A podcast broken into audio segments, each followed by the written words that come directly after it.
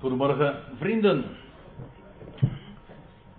Het is me een genoegen om hier na zo'n korte tijd weer opnieuw te mogen staan. Want het was twee weken geleden dat we ook al elkaar mochten begroeten. En ik wil u vanmorgen graag eens meenemen naar een heel ander Bijbelgedeelte dan de vorige keer. Namelijk, zoals het projectiescherm u dat ook al voorhoudt, naar het boek Spreuken. Waarom Spreuken? En daarmee bedoel ik uiteraard niet in het algemeen waarom spreken wij spreekwoorden uit, om waarom noemen wij ze zo. Nee, het gaat om het boek, de Spreuken. En ik mag wel zeggen dat het een van mijn favoriete Bijbelboeken is. Die heb ik wel meer, dat geef ik toe.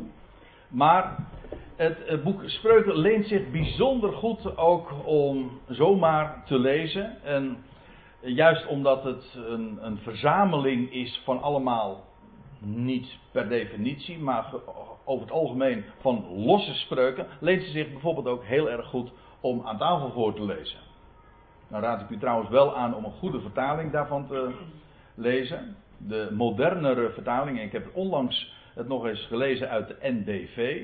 En als ik even mijn mening mag geven, en u hoeft zich daar niet al te veel van aan te trekken, maar uh, daar werd ik niet echt blij van. Het was heel makkelijk goed Nederlands, maar toen zat ik dat eens te vergelijken met de Statenvertaling, de N B G-vertaling.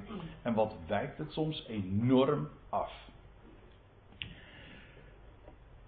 Waarom Spreuken? Nou, dan kunnen we meteen het eerste hoofdstuk van dat boek opslaan. En daar worden in de eerste versen, en we zullen ze vanaf, vanmorgen ook bespreken, de eerste negen versen, wordt dat gemotiveerd.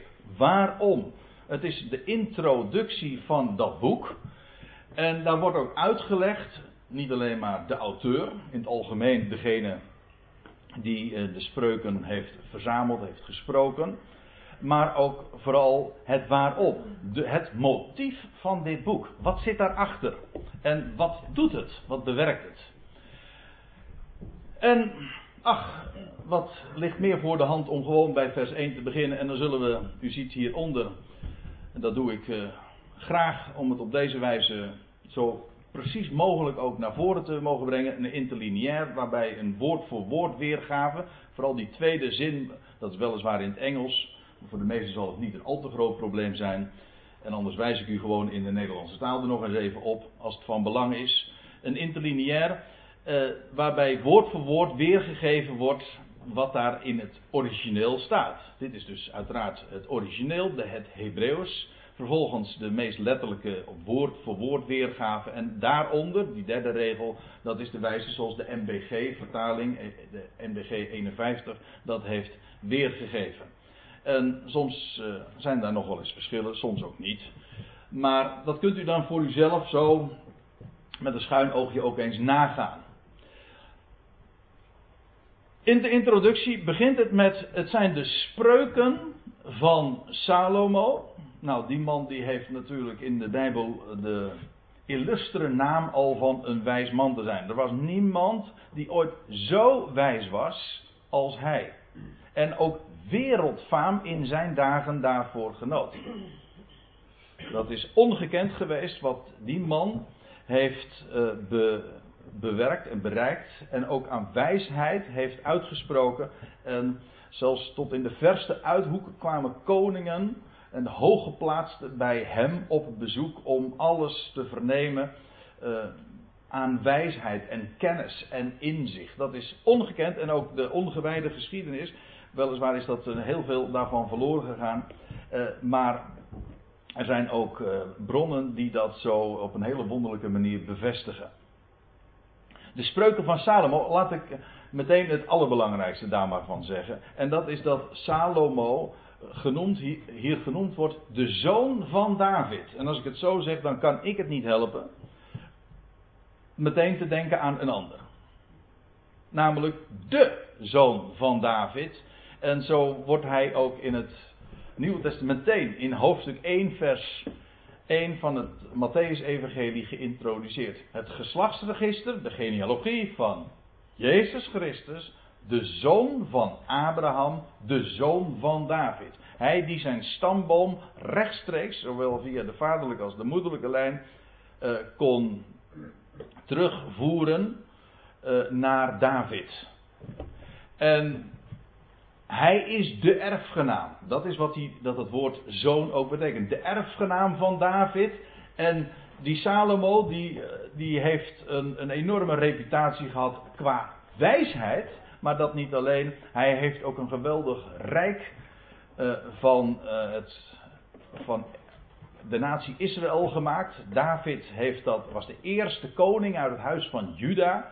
Maar uh, hij is de zoon en hij heeft Israël tot een wereldrijk gemaakt, echt. In die dagen.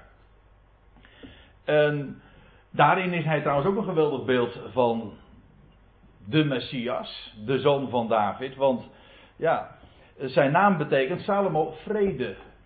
Shalom, shalom zit daarin. Sa- Shlomo, en dat betekent inderdaad vrede. Hij was inderdaad ook de vredevorst. Zijn vader David, die heeft het koninkrijk vooral gevestigd. Met, en hij had veel bloed aan zijn handen. Maar Salomo was een man van vrede. Daarin is hij ook een geweldige uitbeelding van de zoon van David, die straks zal heersen in de duizend jaren. En u weet allemaal trouwens dat Salomo ook iets had met duizend. Zijn duizendvoudige heerlijkheid. Ik bedoel nu even het aantal vrouwen. Ja, daar zit ook een schaduwzijde aan, maar daar zullen we het nu maar even niet over hebben. Het blijft een type. Dat, dat is een ding wat zeker is. In elk geval, als we het boek Spreuken opslaan, en dat zie je meteen dan al in de intro, dan worden we bepaald bij de zoon van David, de vredevorst. En uiteindelijk, ja, dan moet ik denken aan wat de Heer Jezus ooit zelf zei in de bergreden van, uh, over Salomo in al zijn heerlijkheid en al zijn wijsheid.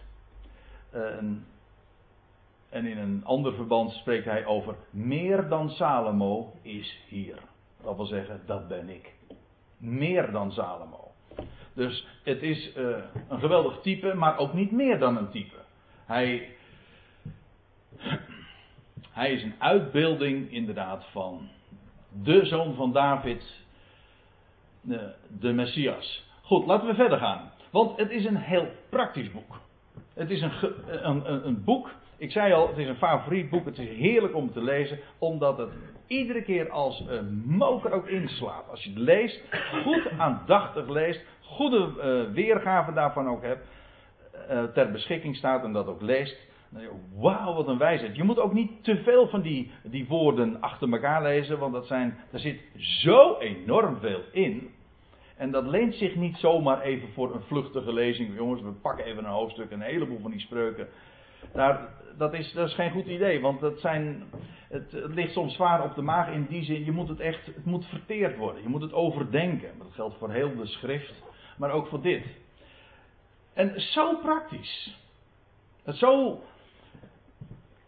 diepgaand, zo hoog, maar ook buitengewoon praktische dingen als je daarin aantreft. Ik kreeg van de week een mailtje van iemand die uh, dat even had over bladen die tegenwoordig erg populair zijn. Happiness, ik weet niet of u uh, wel thuis bent op het gebied van de tijdschriften.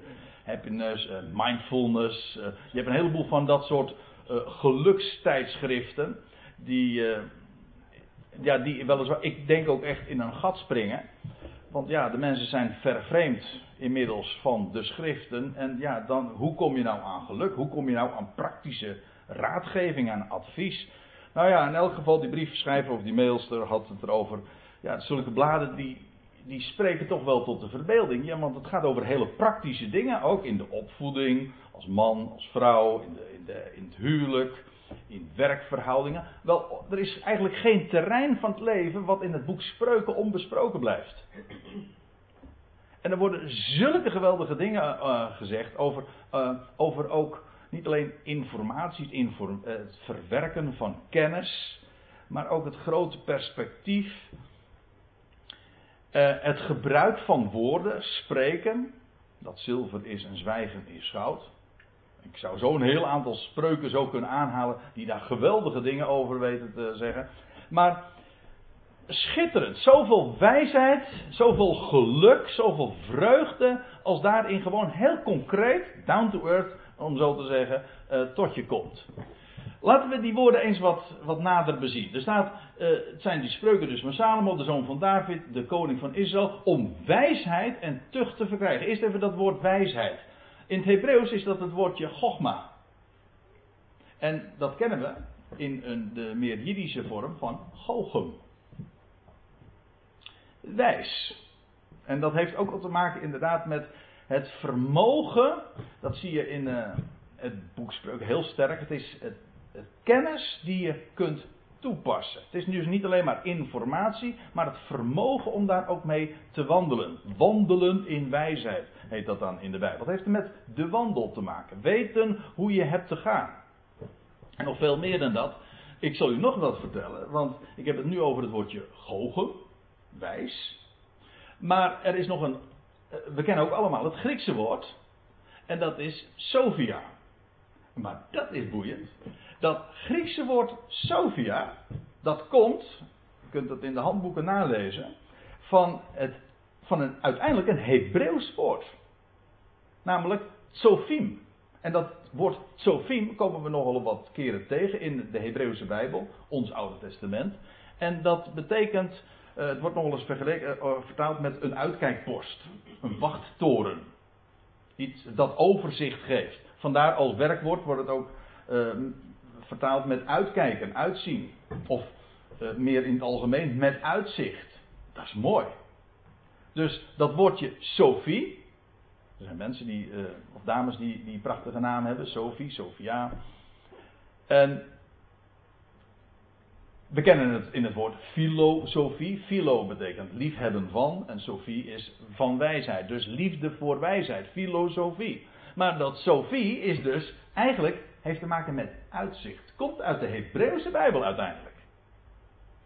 Dus of je het nou via de, de Hebreeuwse route bekijkt of via de Griekse route. Beide woorden zijn, kennen we. Sophie, Gochem.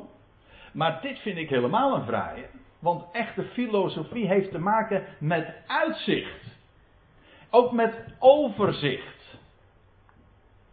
Want dat is wat een wachttoren biedt. Als je, dan, sta je, dan word je op de hoogte gebracht. Dus wat dacht u van die beeldspraak? Je wordt op een hoogte gesteld. Op de hoogte gesteld. Wij kennen de...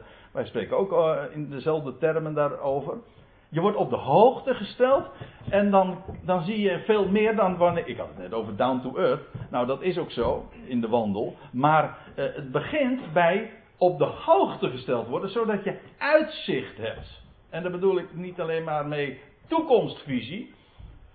Dat is geweldig. Maar dat je ook overzicht hebt. Dat je... het begrip hebt van het bestaan. Dat je weet waar je vandaan komt. Heeft ook met uitzicht te maken. Dat je, als je weet trouwens waar je vandaan komt, dan weet je ook waar je naartoe gaat. Dat is namelijk dezelfde. Uit hem, door hem en tot hem zijn alle dingen. Hij is de oorsprong, maar hij is ook de bestemming.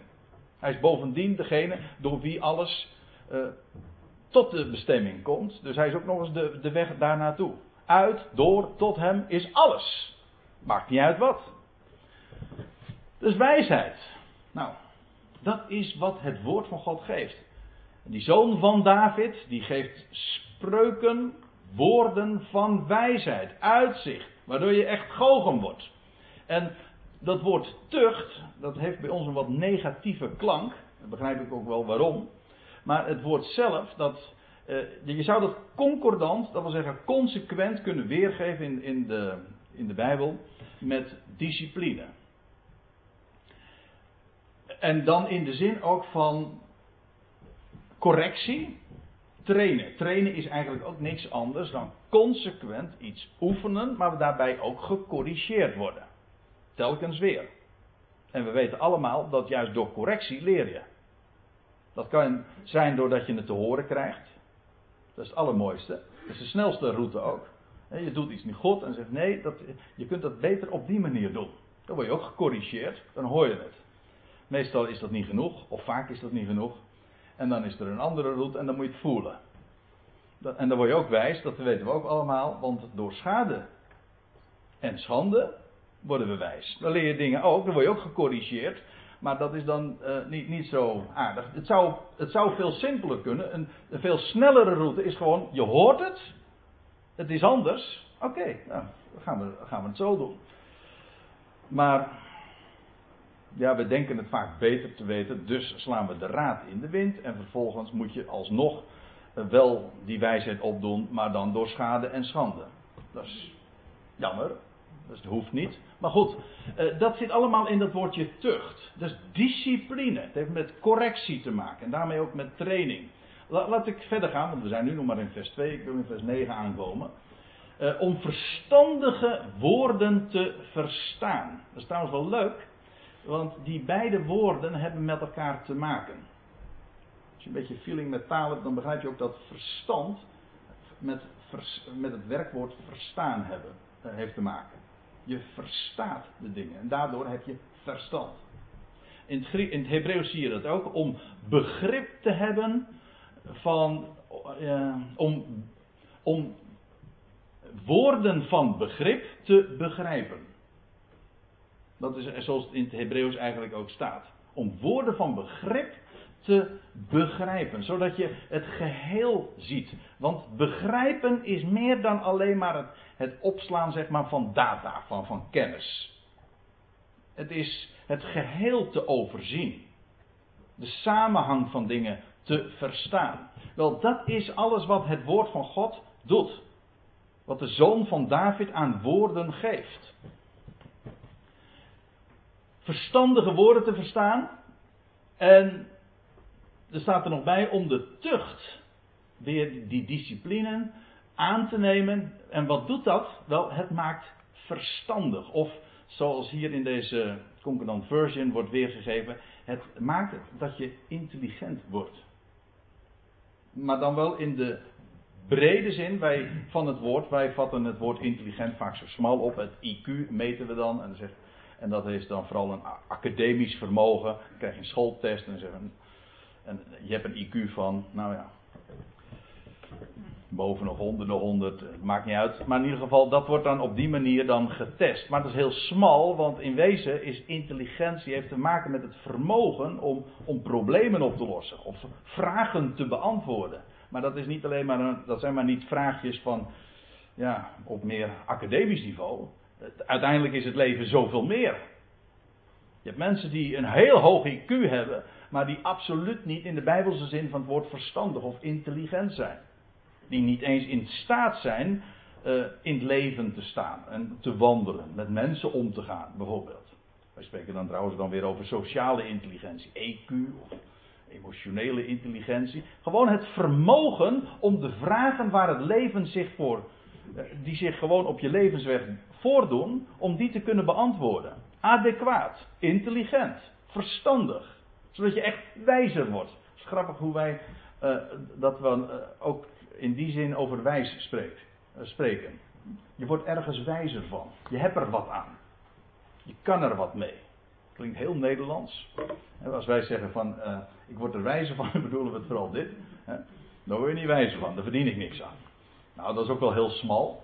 Maar het gaat even om dit woord. Verstandig. Intelligent. Het, we leven ook vandaag in een tijd waarin gevoel heel erg hoog staat aangeschreven. En natuurlijk, wij voelen dingen. En daar is niks mis mee. Zo heeft God ons gemaakt. Maar het is niet... De, dat zou geen leiding geven in ons leven. Niet gevoel, maar verstand. Intelligent. In de brede, Bijbelse zin van het woord. Verstandig met dingen om te gaan. Waar je wijs mee bent. Denk over dingen na. Niet doen wat je voelt, doen wat je denkt. Waarbij je verwerkt dat wat het woord je aanreikt.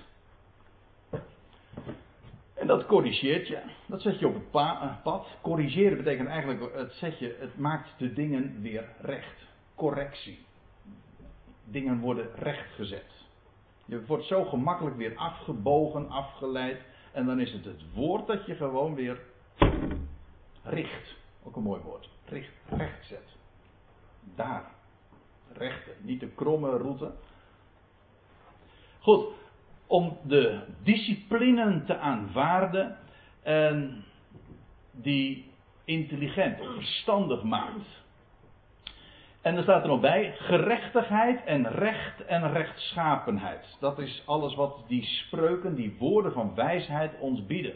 Die, en je voelt natuurlijk al aan dat als je die drie woorden leest, dat heeft alles met elkaar te maken. Gerechtigheid, tzedek, dat heeft te maken met recht doen. God is recht. En hij doet recht. En wat betekent dat? Wel, hij doet recht aan zijn eigen woord. Hij doet dat wat hij zegt. Of hij doet recht aan zijn belofte. Hij vervult dat wat hij belooft. Aanzegt. Dat is recht. Uiteindelijk heeft die, hebben die, uh, die woorden van wijsheid ook alles te maken met wie God is. God is wijs. En, uh, bekend is het uh, hoofdstuk acht... uit het boek Spreuken, waarin ook gerefereerd wordt aan de wijsheid die al voor de wereld er was, bij God was. Een schitterend hoofdstuk, gaat ook heel diep en hoog. Maar God zelf is de wijze, de alwijze God. Zo wordt hij ook in Romeinen zestien geloof ik genoemd. De, al, de wijze God, die met wijsheid de wereld gebouwd heeft. Met verstand. Zo over nagedacht. Tot in de kleinste details. Niets is aan het toeval overgelaten. Wel, hij is die, die, die God. Die, die wijs is. Die recht doet. En ja, hij is degene aan wie we ons ook spiegelen. Dus wijsheid is veel meer dan alleen maar. Uh, zo, ik zit nou met deze concrete vraag in het leven. Moet ik nou die kant op? Of die kant op? Of misschien die kant op? Ja, maar dat is, dat is heel laag. Maar het, het begint met uitzicht. Dat je het grote geheel ziet. We zullen er straks nog eventjes uh, in een ander verband ook nog op terugkomen. Maar het heeft dus te maken met het kennen van God. Goed, gerechtigheid, dus dat is recht doen. Dat wordt hier recht, dat is, heeft te maken vooral met gericht. In de zin van een vonnis. Je staat voor een vraag en daar moet een uitspraak over gedaan worden. Een oordeel overgegeven worden. Er worden ons dagelijks, krijgen wij dingen te, te horen en er worden ons dingen voorgelegd. Ja, dan moet je een uitspraak over doen. Hoe denk jij daarover? Wat, wel, wat, dan heb je wijsheid nodig om daar een goede uitspraak over te doen. Of je kinderen komen bij je, of op je werk. Ik bedoel, voortdurend worden we voor vragen gesteld die een uitspraak, een vonnis, om het eventjes wat juridisch te zeggen, vragen. Wel. Dan heb je wijsheid nodig. Wel, dat is wat de woorden van de zoon van David ons bieden. Ik zeg het expres op deze dubbelzinnige manier. De vredevorst. En trouwens, eh, dat vergat ik nog even te zeggen. Deze, dit boek, de Spreuken, dat is een boek dat ook inderdaad te maken heeft. In het bijzonder met dat wat in de toekomst gerealiseerd zal worden in de duizend jaren, in, de, in het vrederijk, als de zoon van David zal heersen, dan zal hij deze woorden ook onderwijzen. Er zijn heel veel van die schriftplaatsen, juist in het boek Spreuken, die daarop wijzen. Die niet direct eens zijn toepassing hebben op onze dagen, maar op die aion die gaat komen. Je kunt niet alle spreuken zomaar lukraak op ons vandaag van toepassing brengen. Dat blijkt ook wel weer. Ook daarin is wijsheid weer nodig. Die het woord zelf ons ook weer aanreikt dus. En komt gij wijsheid tekort? Denk ik ineens aan het boek, uh, denk ik uh, aan de woorden van Jacobus. Wel, bid God en hij geeft het je. Hoe, hoe geeft hij dat? Wel, ga bij hem in de leer. Luister naar wat hij te melden heeft. Goed, gerechtigheid en recht en rechtschapenheid. Dit woord dat is... Uh, heeft te maken met ja, het Engelse woord straight. Gewoon recht toe, recht aan. Heeft ook alles te maken natuurlijk je uh, betrouwbaarheid. Doen wat je zegt. Doen wat je belooft. Maar ook oprecht. Eerlijk. Dat, is, dat zijn zulke kostbare eigenschappen die ook heel uh, weinig meer gevonden worden in de wereld. Gewoon alles is krom en men zegt maar wat. En ik heb het niet alleen over de politiek, maar sla de krant open. Je wordt maar wat volgelogen. Al van hypes, alle, gewoon mis... Uh, hoe noemen ze dat? Uh, desinformatie. Waardoor je met een kluitje in het riet gestuurd wordt. Van de week uh, was er nog weer zo'n hype. Ik, uh, in ieder geval, dat uh, was een, een bericht in de krant. En was er weer een schedel gevonden. Ik weet niet of je het gelezen hebt. Van één komma acht miljoen jaar oud. Dat was dan uh, het, uh, het meest complete exemplaar die dan de menselijke oorsprong zou moeten blootleggen. En, en, en het, werd, het wierp weer helemaal nieuw licht. We moesten aan uh, alles wat we tot dusver, dat vond ik het leukste nog. Alles wat we tot dusver hadden gedacht over de menselijke oorsprong moest weer compleet worden herzien. Dus dat wil zeggen dat wat voor wetenschap tot dusver doorging, waarvan zei van nee, het is wetenschappelijk. Dat moest nu allemaal weer op de schop, want ja, nou hadden ze weer iets gevonden waar dat toch weer anders bleek. Nou, je kunt er natuurlijk vergif op innemen dat dat wat men nu concludeert ook weer op de schop gaat. Ik bedoel, het heeft ook iets lachwekkends. Nou, als je echt wijsheid wil, dan uh, kun je je gewoon beter oriënteren aan bij de, bij de schepper. Hij die echt vanuit de hoogte overziet het begin, vanaf het begin reeds de afloop. Hij weet exact de dingen. Nou ja, oprechtheid, eerlijk, eerlijke woorden.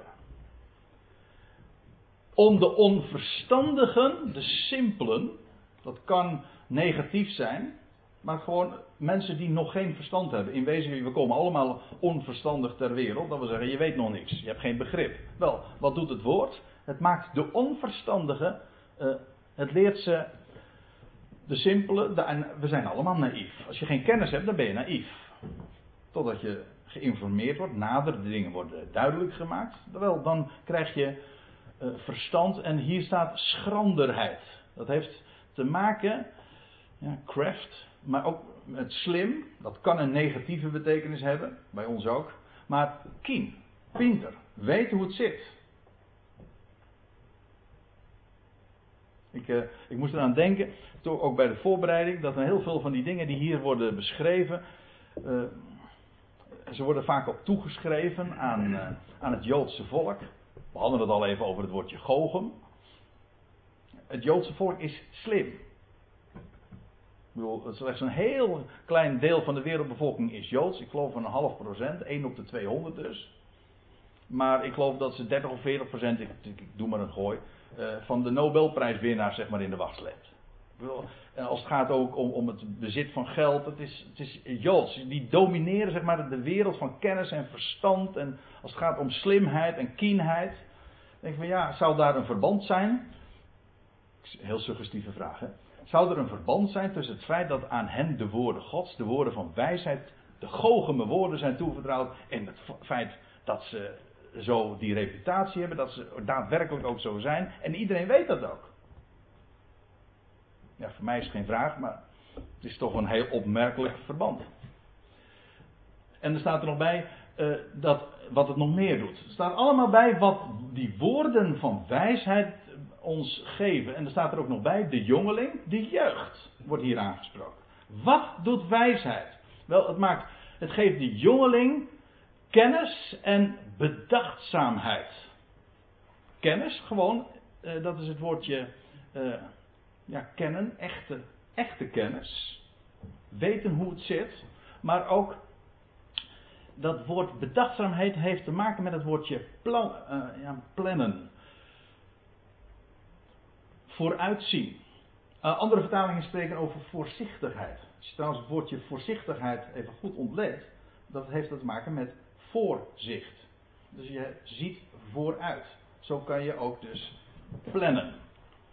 Alles heeft daarin ook te maken. En dat maakt je ook bedachtzaam. Je bezint eer gij begint. Maar daar heb je ook uh, planning voor nodig. Wel, dat is wat, uh, wat die wijsheid ook doen. En jonge mensen, die zijn heel dikwijls energiek en impulsief als ze, ze nog zijn.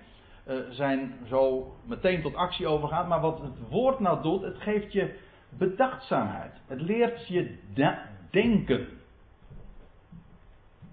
Ik gebruik liever niet meer het woordje nadenken. Want dat is gewoon, het leert je denken. Nadenken heeft zoiets uh, bij mij een beetje de klank gekregen van ik denk wat een ander ook al denkt. Ik denk hem na. Nee, je moet gewoon zelf denken. Niet nadenken, je moet zelf denken. Nou ja, denk daar maar eens over na. De jongeling kennis en bedachtzaamheid te geven. En er staat er nog bij, bij de wijze horen en vermeerderen inzicht. Nou, dat woord inzicht is trouwens nog maar de vraag. Het is natuurlijk wel waar. De wijze die hoort en hij vermeerdert inzicht. Ja, maar het woord wat hier gebruikt wordt, dat, uh, kijk het in het boek Spreuken maar na. Ik heb u er een heel aantal teksten bij gegeven. U zou dat voor uzelf eens na kunnen gaan. Dat heeft te maken met invloed. Wijsheid geeft je het vermogen om te weten hoe het zit, om de juiste keuzes te maken, maar daardoor ook, het geeft je invloed. Het ge- woorden die namelijk impact hebben. Het maakt verschil, dat is het. het ma- je maakt door dat woord verschil en dat, daarin voeg je alleen maar toe. Het is, een, het is een pad, het is niet een, zozeer een bestemming, zo van, nou ja, ik was onwijs en nu heb ik de cursus verlopen en nu ben ik dus wijs. Nee, het is, voor, zo werkt het niet. Nee, het is een pad van wijsheid die je gaat. Je leert zijn woorden te verwerken. En in het vierde hoofdstuk, dus dat vind ik een prachtig vers, wij halen het thuis nog wel eens een keertje aan, er staat in hoofdstuk vier vers twaalf, het pad van de rechtvaardige, die straight gaat, is als het glanzende morgenlicht, dat steeds helderder straalt tot de volle dag. Prachtig woord. Ook zo'n schitterende spreuk. Als je dat pad gaat, dan wordt het steeds lichter. Dat is wat het woord, wat het woord doet. Je vermeerdert inzicht, in, in, of impact, of invloed.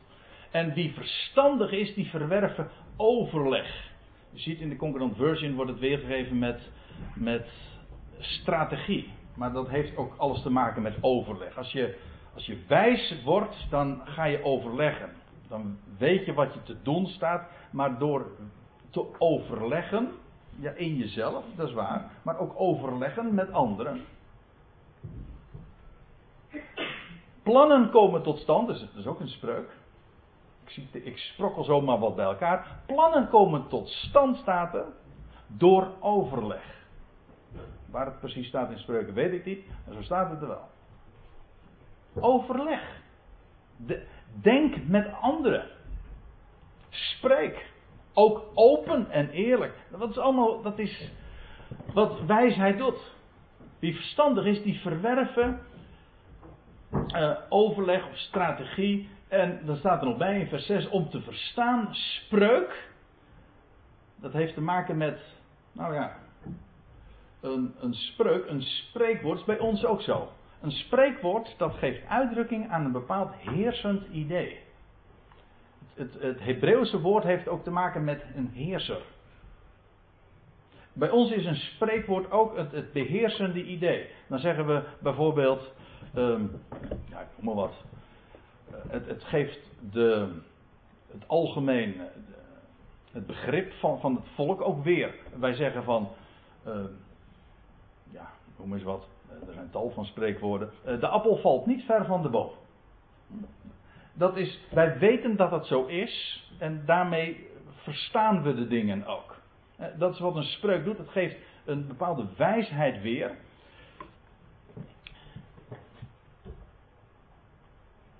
In een verkorte vorm, maar leer ze verstaan, dat is wat wijsheid ook doen, op spreuken, spreekwoorden te verstaan en beeldspraak. Schitterend zoals dat in het boek Spreuken ook een rol speelt, die beeldspraak, maar het woord zelf, wat daar in het Hebreeuws voor gebruikt wordt, heeft te maken met parallellen. En wij, het woord beeldspraak vind ik heel mooi hier ook weergegeven, want het is symboliek. Beeldspraak heeft te maken met symboliek, wat wij ook typologie noemen. Iets is een type van, en dat betekent iets loopt parallel met iets anders. En als je zo, met zulke ogen, wijze ogen, verlichte ogen, naar de dingen ook gaat kijken in het leven van de schepping, dan wordt alles zo enorm rijk, want alles in de natuur spreekt van God. Loopt parallel met, met de geestelijke dingen. Ze zijn uitdrukking. Kijk, daarom vind ik het ook zo geweldig om God te kennen. Stel je voor dat het waar zou zijn wat er in de wereld verteld wordt. Een, een gesloten wereldbeeld. Uh, geen God. Dat betekent dus dat het bestaan zinloos is. We hebben geen uitzicht.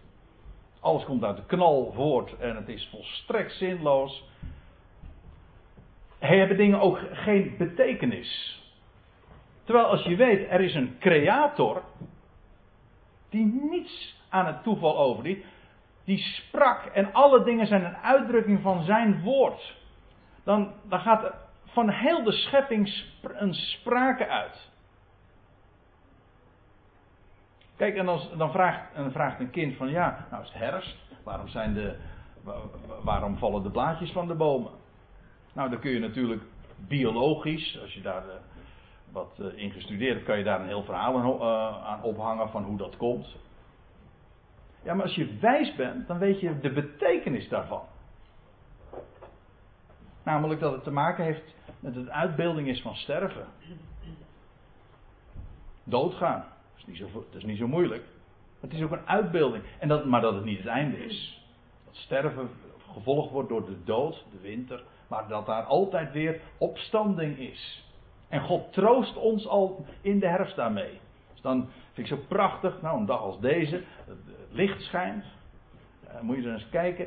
Als uh, in, in het bos, dan zie je al die, die blaadjes van de bomen gevallen. En, en dan is alles goudgeel. En als dan de zon, het zonlicht er dan nog op schijnt, dan, is, dan gaat er zo'n enorme uh, troost van uit. Dat, dat Gods licht gaat schijnen over, zo'n, over, al die, over dat sterven, over die vergankelijkheid. Het is goudgeel. Het is gewoon woord van goud. Het komt goed. Er komt nieuw leven. Ja, daar kom je alleen maar op wanneer je weet de dingen hebben een betekenis. Dat, dat fantaseer je niet. Dat is geen positief denken. Dat is gewoon de dingen zijn voortgekomen uit het woord en hebben betekenis. En dan gaat heel het bestaan waarin je mag verkeren, waarin je geplaatst bent, betekenis krijgen. Je krijgt oog voor beeldspraak, woorden en raadselen van wijzen. Raadselen, dat woord, wat het Hebreeuwse woord wat hier gebruikt wordt, dat wordt elders weergegeven met verborgenheden of geheimenissen. Het woord eh, komen we in het boek Richteren tegen in, verband, in die geschiedenis van Simson. Die had ook een raadsel, een verborgenheid. Wijs. En dan is het een raadsel en dan krijgt, geeft hij antwoord en dan is dat antwoord ook weer een raadsel. Wat is sterker dan een leeuw en wat is zoeter dan honing? Wel, wijsheid geeft antwoord daarop. Om te verstaan ook de raadselen, de verborgenheden. En dan staat er in vers zeven, nou dat is misschien wel het meest basale. Nou, misschien, ik weet zeker, dat is het meest basale van wat je kunt zeggen over wijsheid. Het wordt ook in heel wat andere schriftplaatsen herhaald. Op een iets andere manier. Maar dit, deze woorden. De vrezen, oftewel het ontzag van de Heer. Dat is het begin van kennis. Of elders het begin van wijsheid. Daar begint wijsheid. Niet daarbij loopt wijsheid op uit. Daar begint het. Als, je niet, als dat niet je startpunt is. Namelijk ontzag, het kennen van hem. Dan, dan is op voorhand de weg naar wijsheid afgesloten. Daar begint het namelijk. Dus, dus zeg maar het axioma noemen ze dat hè, in de wetenschap. Dus het, het, uit, het absolute uitgangspunt, daar beginnen we. Als we wijsheid willen verkrijgen, dan heb je ontzag voor hem, voor God. En dat... In het hele boek Spreuken speelt dat ook zo'n geweldige rol. Ik wil één woord van de apostel Paulus aanhalen. Die daar dit over zegt. In Romeinen één vers eenentwintig. Immers.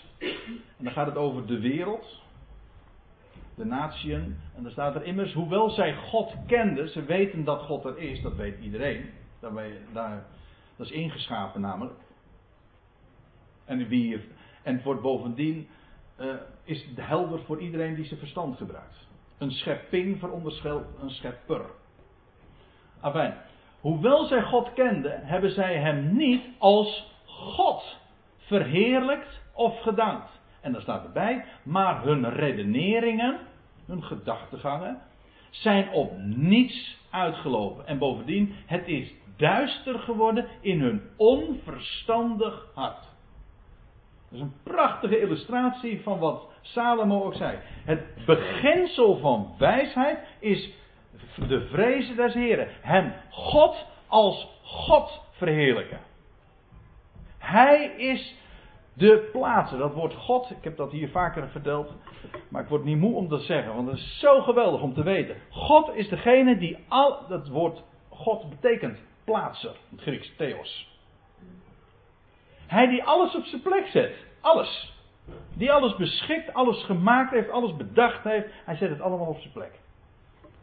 Als dat niet je uitgangspunt is, hem verheerlijk als God, wel dan lopen al je redeneringen helemaal op niets uit en wordt het donker hier van binnen. Duister en bovendien in je onverstandig, onintelligent hart. Dus het, wordt, het is niet alleen onverstandig, het wordt ook nog eens duister. Waardoor je geen licht meer hebt. Waardoor je ook niet meer kan stralen. Geen uitzicht hebt. Dat is juist, daar begint het mee. Als je God kent, heb je, al, heb je alles. Maar als je God als God verheerlijkt en dankt, ja, dan, dan, dan is dus... Want je kunt het namelijk ook positief zeggen. Kijk, als je God niet als God verheerlijkt of dankt, dan lopen je redeneringen op niets uit en wordt het duister in je onverstandig hart. Maar zeg het nou even omgekeerd, op de positieve manier. Verheerlijk God als God, als de plaatser, de beschikker. Wel, dan lopen je redeneringen, je gedachtegangen, dus zinvol. Dan ga je dus zinvol denken. En wordt het dus licht in je verstandig hart.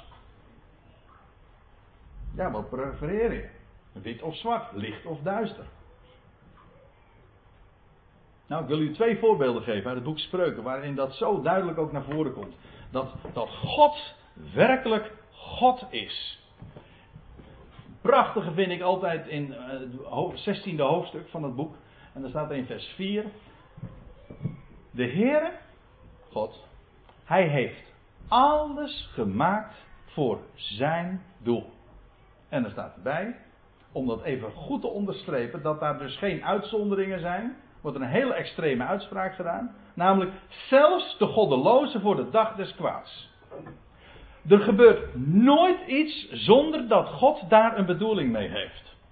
En zelfs de goddeloze, laat ik een, een bijbels voorbeeld geven. Zelfs een farao die nee zei tegen God, van laat mijn volk gaan, die deed niet anders dan Gods raad, Gods plan dienen. Wat je ook doet, al ga je dwars tegen hem in, hij beschikt het. Zelfs de goddeloze, voor de dag des kwaads, heeft allemaal een plan, een plaats in zijn plan. Er is geen ontkomen aan. Kijk, dat is God als God verheerlijken. Als je dit weet, weet je ook dat er nooit iets misgaat. Er is een beschikker.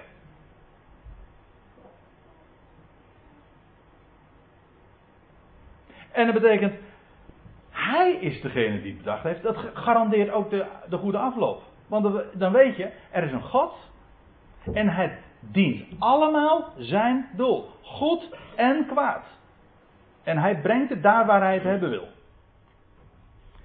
Ik zal u nog een voorbeeld geven. Spreuken zestien. Nou, ik zou een hele serie kunnen geven, maar ik, laat ik me bij twee voorbeelden beperken. Daar staat er in dat vers, Spreuken zestien vers negen, het hart van de mensen, dat overdenkt zijn weg. Een mens die denkt na over wat hij moet doen, wat hij moet kiezen, wat, hoe, hoe zal het gaan. Maar dan staat erachter, maar de Heere bestiert, dat wil zeggen bestuurt zijn gang. Daar herkennen we trouwens, hebben we een mooie variant van in het Nederlands, die vrijwel hetzelfde is. Namelijk, de mens wikt, maar God beschikt. Perfect, zo is het. Een mens wikt, heeft zo zijn overwegingen, zijn ideeën, zijn achtergronden, maakt een keuze. Ja, maar je kan, je kan wikken wat je wil, en besluiten wat je wil, maar God beschikt. Het gaat altijd alles in overeenstemming met zijn plan. Daar is geen ontkomen aan. En de goddeloze ontkomt daar niet aan, de boze ontkomt daar niet aan. En wat je ook doet, je kan nooit aan hem ontkomen. Je bent namelijk een schepseltje van hem. En je mag zien trouwens, dan heeft hij, denk nou niet van, oh, ik, heb, ik ben zo goed dat ik voor hem gekozen heb, dan heeft hij jou overtuigd van zijn woord. Dat is geloof, hè? Geloof dat je zegt, Dat betekent niks anders. Hij heeft jou overtuigd. Je zegt, ik ben overtuigd. Ja, door wie dan? Nou, gewoon door zijn woord. Hij overtuigt jou. Dus wat is daar valt er te verdienen? Hij beschikt. De Heere bestuurt zijn gang. Dat is, de, dat, dat is de schepper, de beschikker waarmee we van doen hebben. Als je zo elke dag in het leven mag staan, dan heb je, ja, dan heb je vrede. Dan heb je vrede in het hart. En dan heb je ook bovendien vreugde. Want je weet namelijk, je verheugt je in de geweldige toekomst die hij voornemens is. Ik lees nog even verder. De, de vrezen des Heeren is het begin van de kennis. En de dwazen die verachten wijsheid en tucht. Dat is geen beschuldiging trouwens. Maar het is gewoon een definitie. Wat is een dwaas? Dat is iemand die wijsheid en tucht, discipline namelijk, veracht. Dat is gewoon wat dwaasheid is. Hoor mijn zoon, zegt... Dat is nogal een, een woord dat vaker in dit boek voorkomt. Hoor mijn zoon, de tucht, de discipline van uw vader. Ja, ik zit nou naar Boas te kijken, maar dan moet je niet, uh, niet te zwaar aan tillen, Boas.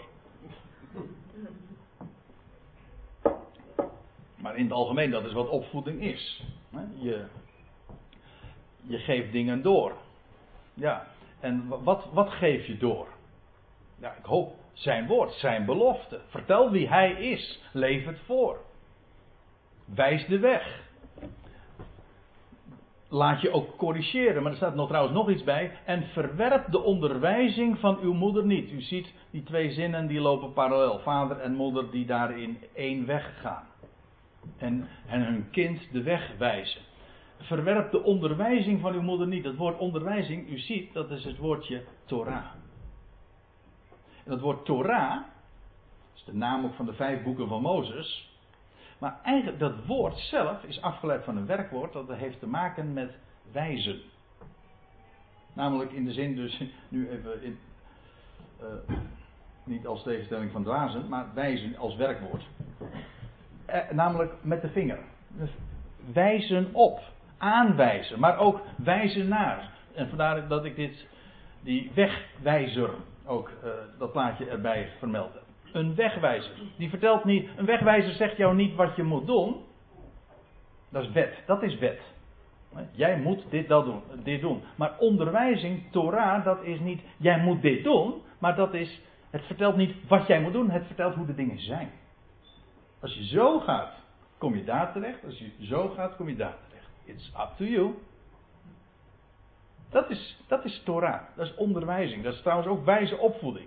Daar ben ik vast van overtuigd. Het is niet een kwestie van tegen je kinderen, je moet dat doen. Zeker als je pubers hebt, dan weet je dat het zelfs averechts effect heeft. Dat moet je niet doen. Dat moet je niet doen. Vertel gewoon hoe de dingen zijn. Dat is ook wat het woord doet. Het woord vertelt gewoon wat de waarheid is. En wat wijs is, let op, wat wijs is om de, welke weg te gaan. Wel, dat is waar het boek Spreuken op wijst. Het wijst op, het wijst aan. Dat is wat een goede leraar trouwens ook doet. Die zegt ook niet van je moet zus of zo denken. Je wijst gewoon op het woord. Dan mag, kunnen mensen zelf hun conclusies trekken. En, en, en ieder weer op zijn eigen wijze. We zijn daarin allemaal eigen wijze. Uh, we zijn daarin allemaal weer verschillend. En een, met één gaat God nu eenmaal weer een andere weg dan met een ander. En sommige mensen moeten door schade en schande wijs worden. En andere mensen leren het wat uh, makkelijker, wat sneller. Maar geef elkaar daarin ook de ruimte. Maar dit, hè, die onderwijzing, dat woord van God is zo kostbaar. En dan tenslotte, dat is het laatste vers. In uh, deze introductie van het boek Spreuken. Want staat er die woorden van wijsheid. Zij zijn een lieflijke krans voor uw hoofd. Een keten voor uw hals. Dat wil zeggen, het is een sieraad. Het is een bekroning. Let trouwens op, dit woord lieflijk, dat is dit woord. Gen. En daar herkennen wij ons woord gein weer in. Maar gein komt direct, of indirect beter gezegd, van uh, dit Hebreeuwse woord. Maar dat is het woord voor genade. Hier wordt het weergegeven met liefelijk. Ja, dat is genade. Dat is waar. Maar het is gein, het is genade. Het is dat wat vreugde geeft. is het Griekse woord ook, charis, dat is genade, dat is alles wat blij maakt. Wel, dat zijn woorden van wijsheid. Het, het boek Spreuken, dat is een bekroning van je hoofd. Wil je, je hoofd staat voor denken. Wel, als dat bekroond wordt, dan is dat doordat het zich bezighoudt met en uh, ge, uh, de woorden van wijsheid absorbeert, dat is een bekroning. Het is een lieflijk. Het is genade. Je krijgt ook werkelijk gein in het leven. Je vreugde in het bestaan. Dat is wat het woord van God geeft. Uitzicht. Elke dag dat je weet van, nou, deze dag is niet voor niks. Deze dag uh, uh, gaat hij mij weer nieuw, nieuwe dingen leren. Mag ik een licht zijn voor anderen? Je hebt het, ik bedoel, het is wat, wat hebben wij de wereld te bieden? Zijn woord. Woord van hoop. Ik bedoel, wij, zijn, wij hoeven niet te, tegen de wereld te vertellen of tegen de mensen op je, op je werk of medescholieren van wat, wat ze moeten doen of hoe ze moeten denken. Wijs maar gewoon. Wees in je leven gewoon ook een, een, een zo'n, zo'n wegwijzer. In die vreugde die het geeft. Wel, het is zo liefelijk. Zoveel genade. Wel, daar spreekt het woord van God van. Van het begin tot het einde. En wat is het geweldig om, om daarin dag in dag uit te mogen leven. Dat is echt genade. Machtig God en Vader, we danken u voor dat wijze woord dat u ons hebt toevertrouwd. Die wijze woorden, complete bibliotheek en sommige woorden in het bijzonder, een boek als de Spreuken, bevat zo enorm veel wijsheid. En als wij de weg niet weten, zoals we zojuist ook zongen, dan is het uw woord die de weg wijst. Als wij in duisternis rondtasten, misschien ook donker van binnen is, omdat de moed of de hoop zelfs ontbreekt, dan is het het licht van u dat de duisternis verdrijft. En Heer, dat is geen mensenwerk, dat doet u door uw woord. Wat is geweldig dat we weten dat er één is die werkelijk God is. De schepper van hemel en aarde die alles gemaakt heeft. Die elk schepsel bedacht heeft en een geweldig plan daarmee heeft. En dat er nooit, nooit, nooit iets gebeurt buiten uw plan om. En dat u alles, heel de wereld, zoals we dat zo triomfantelijk ook vaak zingen, in uw hand houdt. Heeft en houdt. En niets en niets kan u ervan weerhouden om te bereiken dat wat u voornemens bent. Heer, we danken u dat u een God van liefde bent. Nooit laat varen de werken van uw handen en dat de dood weliswaar nu nog in deze schepping heerst, maar ook dat weten we door uw wijze woorden. De vergankelijkheid zal plaats moeten maken voor onvergankelijkheid. En de dood zal verzwolgen worden in de overwinning. En we danken u voor die zoon van David, die ooit het graf eens voor altijd leeg achterliet. De steen is weggewenteld, hij is de eersteling. Daarom hebben we uitzicht. Zo brengt u ons op de hoogte. Zo hebben we uitzicht. Zo hebben we uitzicht op een open hemel, op een stralende toekomst. En we mogen dat pad wandelen van de rechtvaardige.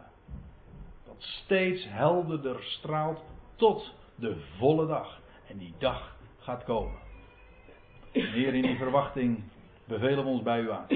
Leer ons wijsheid. Verlicht de ogen van ons hart, zodat we stralende mensen zijn. In een donkere wereld. In de naam van uw Zoon, Christus Jezus, de Zoon van David. Amen.